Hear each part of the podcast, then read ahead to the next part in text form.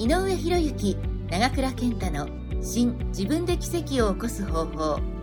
この番組では歯科医師著者経営者講演家としてマルチに活躍し続け書籍は累計130万部を超え潜在意識の世界的権威が認めたただ一人のグランドマスター井上博之と井上のデビュー作の担当編集者の累計1100万部プロデューサーの長倉健太の2人が人間関係健康お金仕事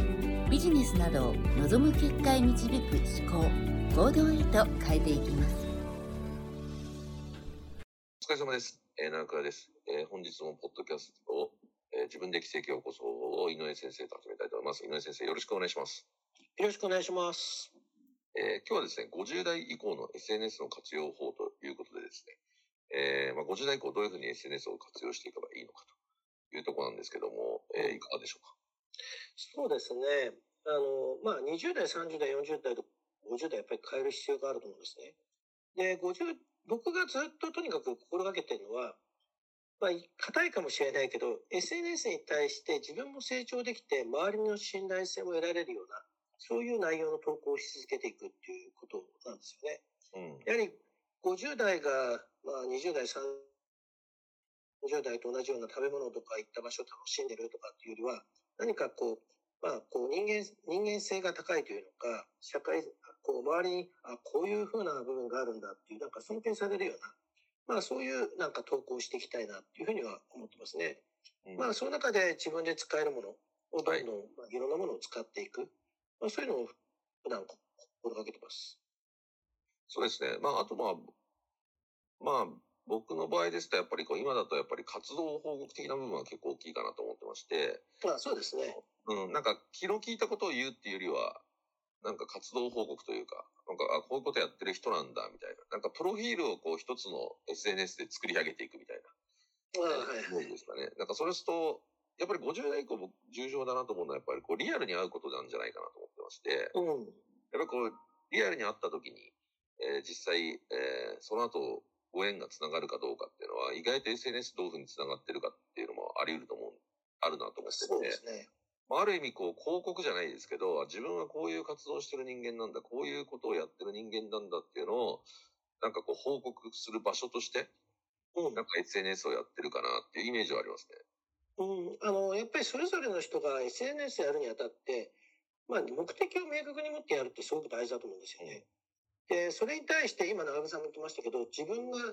えーまあ、活動報告することによって相手がどう見えているのか、そして自分のプロフィールを、そして作っていくっていうことで、目的が明確じゃないですか。はい。だけど多くの人は何かこう、自分の活動に対して目的が見えてこないし、逆にそれをしたときに、まあ、自分の想定している反響をそ考えて、まあ、やってるのか、やった結果反響とかそういうことを全く気にしてないのかっていう人が多いと思うんですよね。うん。だからそういう意味で、まあ、50代過ぎてというのか、やはり自分自身の活動と目的に対して、えーきちっと相手から見るプロフィールにもなってくるので、その投稿の内容が。だから、まあ、そしたら会った時から最初からなんだろう、その状況を見て相手は会おうとしているわけですから、まあ、信頼しようとか繋がろうという意味もあると思うんですよね。はいだからそういう意味で目的を持ったなんか投稿がすごく大切だな。ただやる投稿をもう50代になってはしない方がいいのかなっていうふうに思ったりします。まあそうですね。まあ、本当に50代に限らずになっちゃいますけど、やっぱりこう、なんとなくの投稿みたいのはね、やっぱりやめた方がいいかなっていうふうに思いますよね。やっぱりなんかすごい多いじゃないですか。あの、本当に、なんか何のためにやんのみたいな感じになっちゃうんで、やはりこう目的を例えば、個人の情報みたいのを投稿していきながら、まあ、それをなんだろう、どういう連絡網として使ってるのかよくわからないですけど、なんか意味があるのかなとかね。だから、なんか目的はすごく大事だな。まあ、それぞれの目的があるんだったら何してもいいと思うんですけど、そうですね。うん。まあでも、なんか僕が結構教えてるというか伝えてるのは結構、活動報告的なやつですね。やっぱりこう、あの、やりやすいんで、あの、なんかいいこと言おうとかじゃなくて、こういうことやってきましただけなんで、はい。うん、やっぱり、そこに実態がある方が、やっぱり人ってやっぱりね、信頼がつ、につながるし、まあ、例えば、じゃあ井上先生と一緒に、えーセミナーやりました、みたいなところで、やっぱそういう写真とかを、えー上げていくとか、やっぱりこうはい写真があるとか、そういうの結構重要だなと思うんですよね。ああそうですね。結構ストーリーとか見ますもんね。そうですね。まあストーリーとかも本当に、まあストーリーとかはまあ結構軽めでもいいと思いますけど、うん。消えていくものなんで。ただストーリーとか見てくれてる人ってのはやっぱりね、こうそれなりに、なんていうのかな。まあ、注目してくれてる人なんで。うんそうですね。なんか今の時代ってやっぱ共感っていうか、まあ人、なんていうのかな、親しみ、親近感みたいなのが重要なんで、なんか毎日のようにね、ストーリーが上がって、それを見てるうちにみんな、あの、なんとなく、あこの人のこと好きになるというか、なんかそういう風になっていくと思いますんで、で、見たくない人は見ないんで、あれ。うん。うん。